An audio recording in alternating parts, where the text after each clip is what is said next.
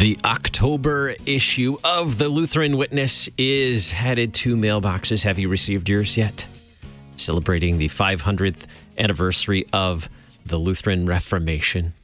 Lots of great articles in this issue. We're going to take a look at some of them, talk with the authors of the articles as well. Really helpful, insightful uh, tips and uh, bits on history, teaching for children. Lots of great stuff in this issue of the Lutheran Witness. I'm Andy Bates. You're listening to Faith and Family. Thanks to our friends at Concordia University, Wisconsin, for supporting Faith and Family. You'll find them on our website, kfuo.org, in the sponsor section. Look for CUW there.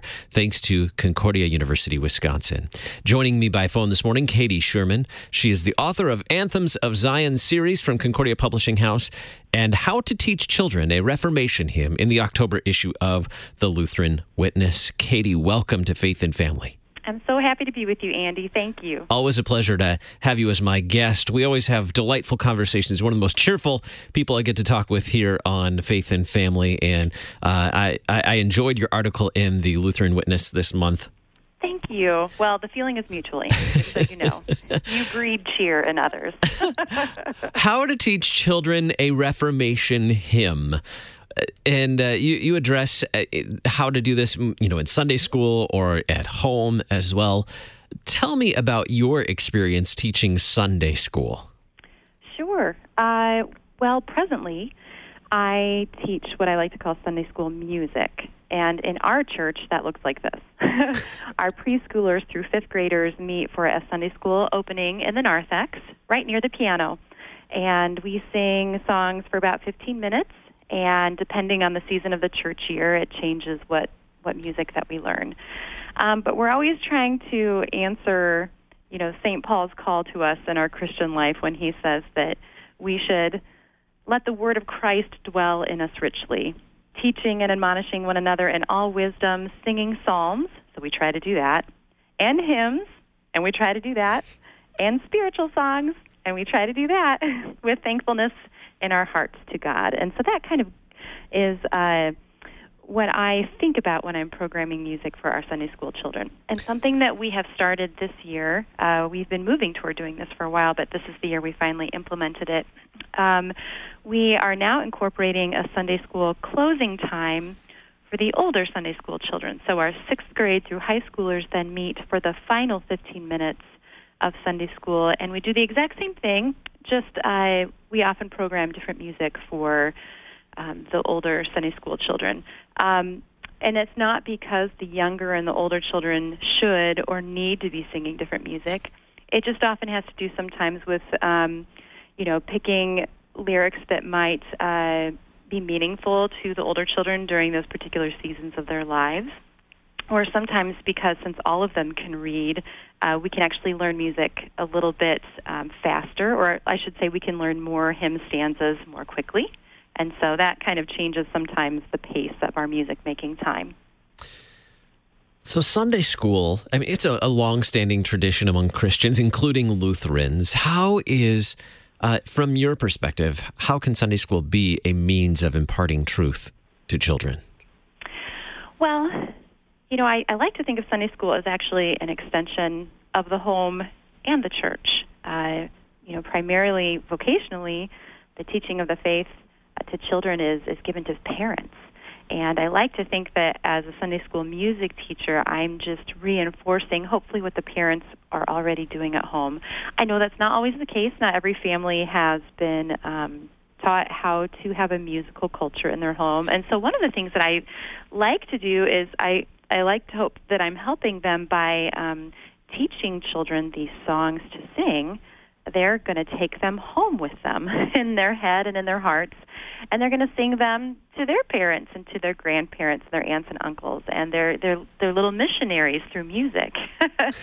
and part of the reason that I think music is such an excellent vehicle for the word uh, is because um, music making it uses both sides of the brain at once Uh, and when that happens, you know, that's establishing a, a pattern of brain development that, that sometimes is, is harder to establish through through other means. And um, so music kind of makes the words come alive in a different way in their brain. Once we learn a song, it's very hard to forget it.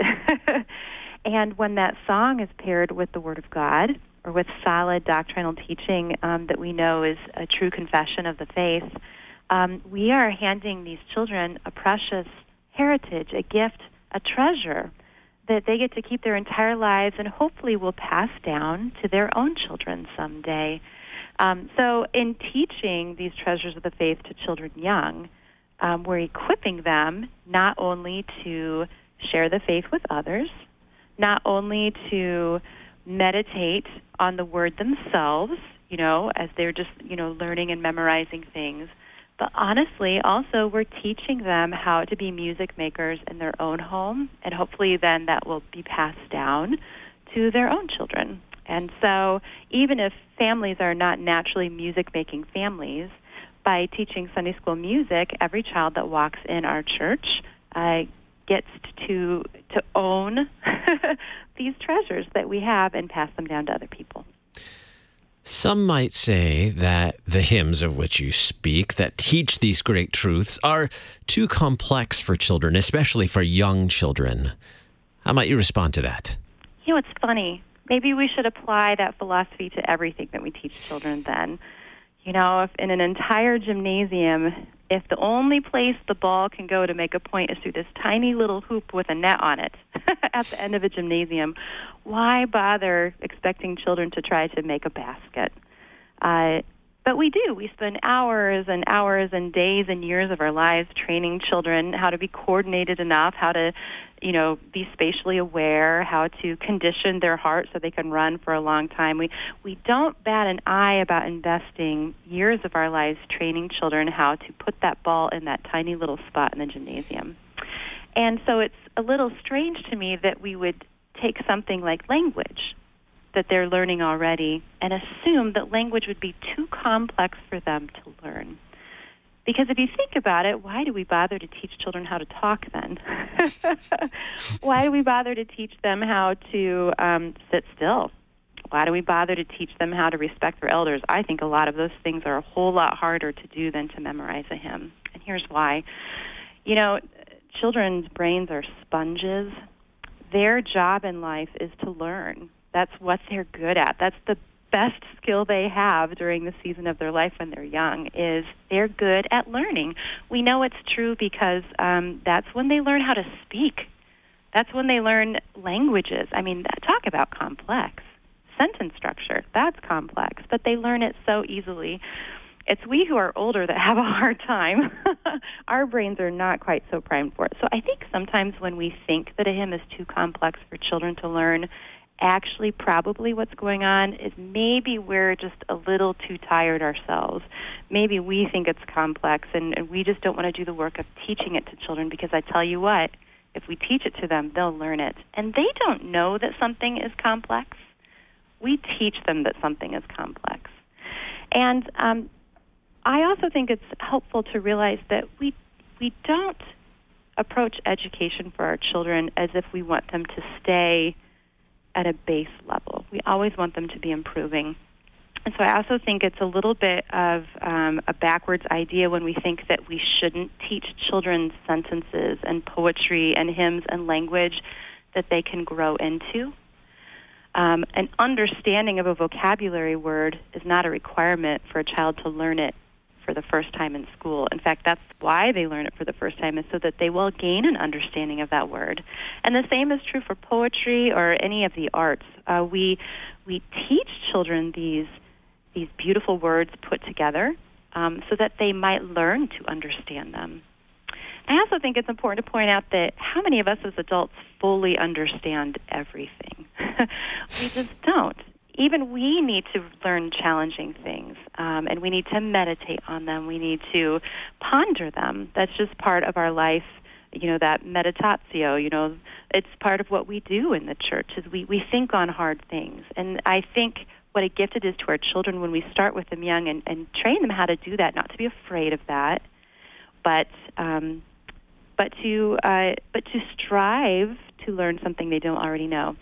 But here's what I think actually is the truth about this, Andy. I think there are very few hymns that are actually so complex that children can't understand them at the age where they're at. Um, maybe sometimes the language might be what we would call archaic. You know, sometimes we might be using pronouns that we don't normally use in our conversation today. Sometimes they add an ETH to the end of a verb. and that might mask it and make it look old world a little bit, but that doesn't change the meaning. And boy, children, all, all you need to do is answer their question and they know it. so actually, I would challenge parents and say the poetry of the hymns are not too complex. In fact, it being poetry, it being lines that rhyme, means the children are going to be able to learn it that much faster. And that's one of the reasons I advocate for learning hymns is I actually think they're quite easy for children. I you know, we we ask them to memorize the catechism, we ask them to memorize scripture and those things don't rhyme and they're often not set to music. Think how easier it is for a child to memorize something where they have those anchors of rhyming words at the ends of lines and when it's set to a jaunty tune boy, they're going to learn it so fast. so meter, tune, and rhyming uh, rhyme can aid us in that process of learning the uh, particularly the, the truths of God's word. Exactly, and you know I want to talk a little bit about how that nurtures our faith, but maybe just for the benefit of, of parents who are concerned about their children's education, first I'd like to address the fact that by doing this, by, like you said, by setting words to meter, to rhythm, to melody, to harmony. Um, we, when we teach children music, we're actually teaching them a skill that is crucial to language development in general. Um, we're also teaching them a, a culture, our Lutheran culture. We're putting tones, we're putting tunes in their head that they will own, that they'll recognize for the rest of their life. We're, we're creating a fertile field of nostalgia for them. when we invest in our children by teaching them our music when they are young, they will love it their entire life. And loving it doesn't necessarily mean liking it. It means they're going to own it, they're going to recognize it, they're going to have certain feelings associated with it. And that, that's a that's something precious we can hand down to our children. Also, another thing that we've learned through science, this you know, the study of music, is that music can provide tools that are essential for problem solving later in life. This has to do with the brain development that I was talking about. Music fosters emotional bonding between people, between hmm. parent and child, between teacher and student, between pastor and sheep.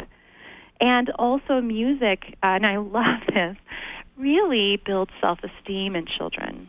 Again, they don't know that they should be embarrassed when they sing. We condition them to feel that way later on in life. I do know that some children, when they first come to my Sunday school opening, you know, they might be uh, a little bit alarmed because they're not used to singing at home, and it can be a scary thing for a child to um, have all this sound world come at them. They're just not used to it. Or maybe they're not used to having a teacher who sings and looks them in the eye at the same time. That can be an intimidating experience. But one of the things that I love is that the more often they come, the more used to that they get to this culture of music making, the more they forget how um, you know the, the less sensory aware they are of, of of the situation. I just adore the moment when they just can't help but join in and sing because they're confident of their environment, they're confident of the content. That's part of the teaching. And they're confident in themselves. They know how to take part in that music making. And I love teaching them that. And this music, this Lutheran hymnody, can be a link for them to understanding the rest of the congregation. It puts their culture in context um, they start to understand that, oh, when I'm with these people, we sing these songs. We all know these songs. That's, that's who we are. And so when choosing songs to teach our Sunday school children, I do tend to teach the hymns that are in our hymnal because I want them to know our culture. I want them to be able to identify who they are in that culture. I want them to recognize their brothers and sisters in Christ. I want them to be familiar with the music in their church service. I want them to know it so well that they join in. I because they're a part of our church community and and if I spend most of my time teaching them songs that we don't actually sing in our church service, if you think about it, I'm conditioning them not to recognize their church music. I'm conditioning them maybe to have nostalgic feelings about songs that aren't in our church body. And you could almost say maybe I'm teaching them to join another church someday. So I take it very seriously, this teaching our children the songs of our faith. What are some of th- those favorite Reformation hymns that uh, you enjoy teaching children, enjoy seeing them learn, hearing them learn those hymns? Where do I start, Andy? I just want to. I, I, want to have a couple in mind as we go through. In, in a little bit, we're going to work through some of the practical tips that you've offered in sure. your article, and I, would like to have a couple of, you know, one or two hymns in mind as we think about these practical tips. Absolutely. Well, first of all, when I'm picking a hymn, and if I'm if I'm going to be singing with young children that I think are not used to singing in their home, I am going to try to make it as easy as possible for them. And one way I do that is I I pick a hymn tune that was a, that is usually within a good singing range for them, which um, kind of could be from D to A. Um, it doesn't have to be that way. I love teaching children hymns that go very high. Silent Night is like that. it gets very high, and boy, it's so fun for them to learn how to just float their voices up high on that song. Um, but one thing that I that I look for is I look for an accessible melody, and by accessible, I don't mean easy. I just mean um, are these notes that their that their um, larynx you know can actually produce comfortably because I want them to sing often and to there will be a lot of repetition. Uh, the next thing that I look for is in the text. Is there a refrain? Um, like sometimes the hymn drawn to the cross, not sometimes, the hymn drawn to the cross ends with um, the line that repeats, Christ crucified, I come. That can be an anchor when you're teaching if there's a line that repeats, mm-hmm. uh, because young children they'll learn that line very quickly and they'll always be able to join in and sing it at any time. And uh, if there are multiple stanzas that, as we're learning those over time, I can have the older children sing those stanzas because they can read. And then the younger children join in on the refrain. Also, there are some hymns we have that are set to tunes that can be sung as a round, and rounds are good ways a good way to introduce part singing to children um, basically just by setting the melody off by a few beats, they are creating harmony for each other just by knowing the melody. And so those are some things that I look for in hymns. Uh, but when it comes to Reformation hymns, I really think that a home run hymn is Martin Luther's Lord, Keep Us Steadfast in Your Word, and here's why. It's relatively short.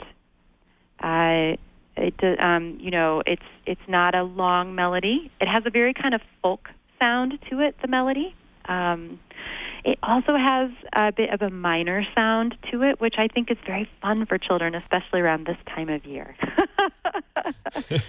um, there are only three stanzas. And again, children, they don't know that it's hard to memorize a lot of stanzas, and stanzas are verses of, of the hymn. Um, so they're not really intimidated by learning a lot of words. We are intimidated, and sometimes we communicate that to the children by how we teach them.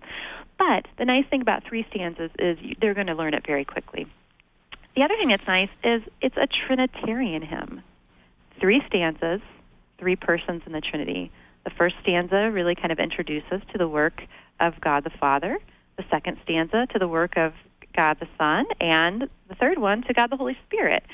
And I find that to be a, um, a great way to reinforce one of the mysteries in our theology, which is the Trinity. Um, and what I have done with uh, Lord, keep us steadfast in your word is first, I taught them a little, our Sunday school children, a little tiny section of the Athanasian Creed. I taught them the part that goes, the Father is God, the Son is God, the Holy Spirit is God, and yet and we throw our fingers out in front of us. And yet, there are not three gods, and we hold up three fingers, but one God. And um, I actually have a friend, uh, Deaconess Heidi Sias. She taught me the sign language for that portion of the Athanasian Creed, and so we actually sign the words as we're speaking them.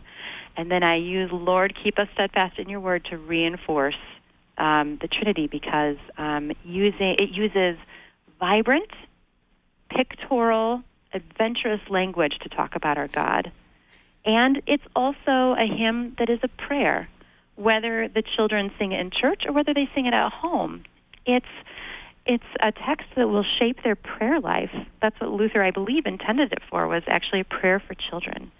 And I also know that it's a familiar hymn to our church culture, so I'm expecting these children to be able to hear this hymn in church several times throughout the year. And that is a blessing for children to be able to recognize the music in their church. And whether they can read or not, they're going to be able to join along. You mentioned using actions and and sign language to uh, to help reinforce the the words that you're teaching in the hymn. How is that? How is that helpful? What does that do using actions or signs? Well, movement uh, we know stimulates the inner ear and the brain. Um, I also think movement burns energy. and some children are just a little bit more rambunctious than others. Some really appreciate feeling the music through their fingers and toes, not mm-hmm. just in their heart and in their head and on their tongue. so I use movement for a few reasons. One is I do find, especially when I am initially teaching a text, um, pairing the words with a movement uh, helps the children remember them uh, so that if I'm teaching them a text afresh, I know that we're going to be able to learn it in just a couple of minutes because by pairing it with the movement, um, it's uh, it's just you know creating neuron connections in their brain. Uh, the other reason is that it just helps some children who who've been sitting through church for an hour and just benefit from a little bit of movement. Um, it gives uh, direction to their energy. But I'm especially thinking of my non readers when I'm using actions. Mm-hmm.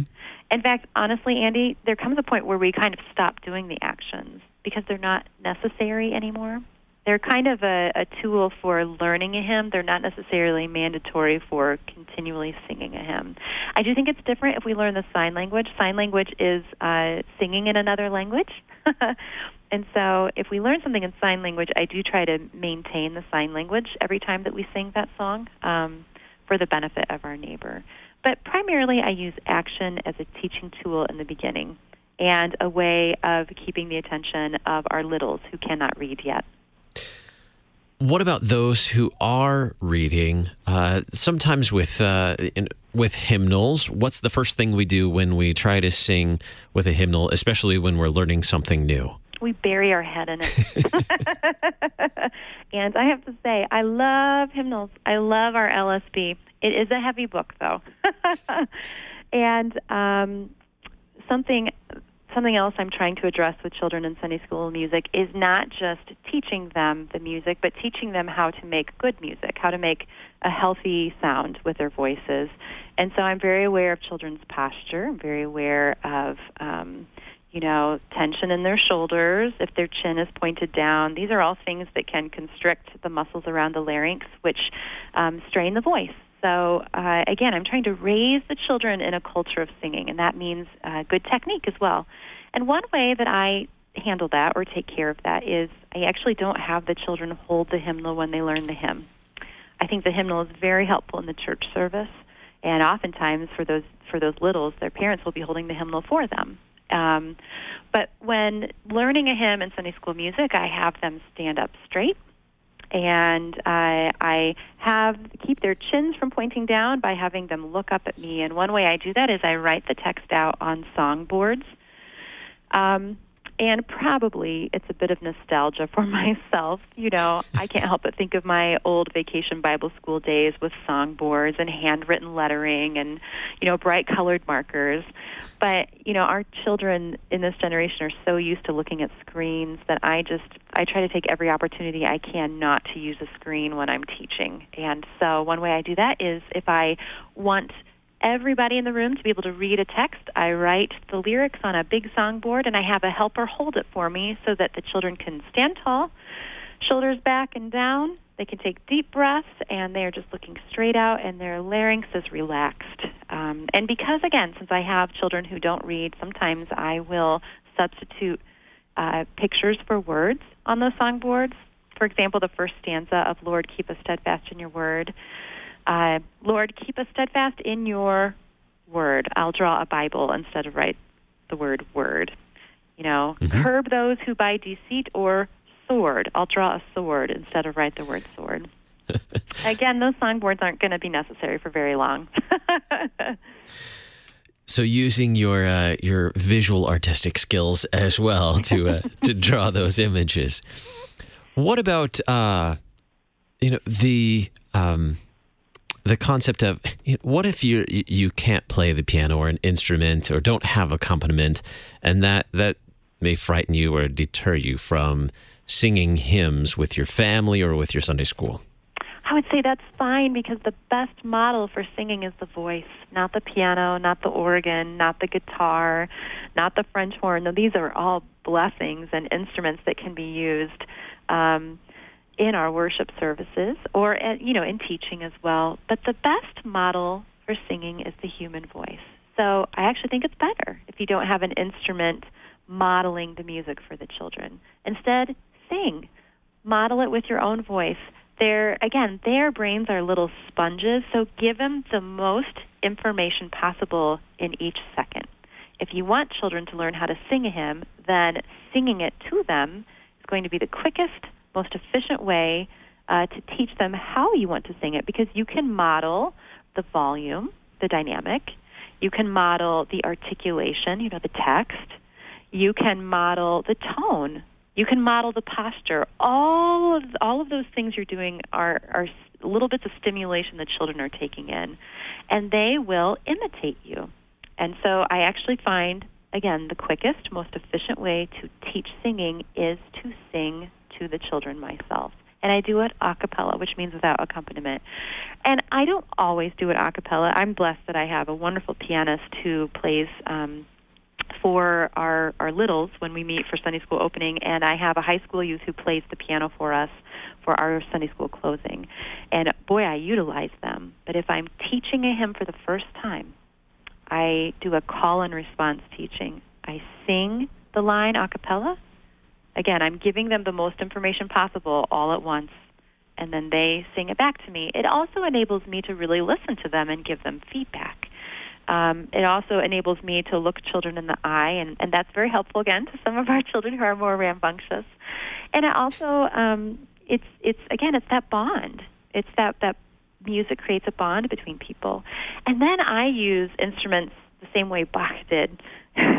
whenever Bach wants, whenever J.S. Bach wants um, a piece to sound more festive, he adds more instruments into it. So it's kind of a Baroque technique of terrace dynamics. He'll just add more instruments on a phrase or on a particular song. So that's what I do. That's how we celebrate when we have the lines down in a hymn. We'll have the piano join us. and then maybe we'll get out some percussion instruments. And and that makes it all the more uh, unique, um, all the more special. As you talked about earlier, there are some there's nostalgia, there are memories attached to that as well. Is, I want to go back to uh, a topic: repetition, you know, frequency. Uh, repeating a hymn or repeating a stanza uh, over and over. You said that you know the call and response as well. It, it, it seems that sometimes repetition or, or learning things by rote has been has gotten a bad rep in uh, in our culture or in our society today. Uh, but uh, I think you've referenced it a few times here. Repetition is is helpful, is important in learning these hymns. It is, and I think maybe it comes from a misunderstanding again of what children are good at. Remember, um, children are very good at learning, and I'm not going to say that that's uh, easy for every child. Um, and I'm not going to say it's easy for every parent or every adult because it's work for us to sit and teach through repetition. I think sometimes it's that we don't want to do that because that's boring. But the thing is, is um, it's not enough to hear something once. Often, not not many of us have photographic memories. You know, Uh, so we we repeat something until we have it memorized. And the thing is, is that children's brains are very good at that. And not only are they good at that, but they're going to retain it. And so if we put in the work, if we put in the effort, and I don't even like to use those words because let's be honest, Andy, is it really work to repeat a line over and over again? No, there are much harder things to do in life. But in doing that, they learn it. And they'll retain it by continually uh, repeating it at mm-hmm. home. And uh, I do find that we, um, when families uh, make the effort to sing with their children, they're naturally getting repetition in the car. They're getting repetition um, after the table, with the, or after eating at the table uh, with family devotions or nighttime devotions. There's there are natural times to build in this repetition. Um, I know there's a small homeschool co-op that I um, am part of. Um, I kind of help direct their uh, choices of music and, and, and teach some things for them to work on at home. And one way that I uh, encourage those families to teach hymn stanzas to their children is to pick one hymn a month.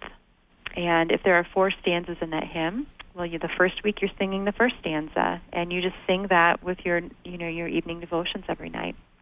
Um, I know one family I just talked to said they they use that hymn during compline each night when they sing together hmm. in their home. And then the second week, you continue to sing stanza one, but you add in stanza two and then third and fourth week and so on. And, and the beauty of that pace is that's not fast at all. You're getting seven days on a new stanza every week. And the father and mother have an opportunity uh, to teach uh, what the language means. What what does the image uh, call to mind in our in our head? What does it teach us about the faith? And so, the hymns themselves become kind of a, a centerpiece of the devotion because it can there's so much to talk about.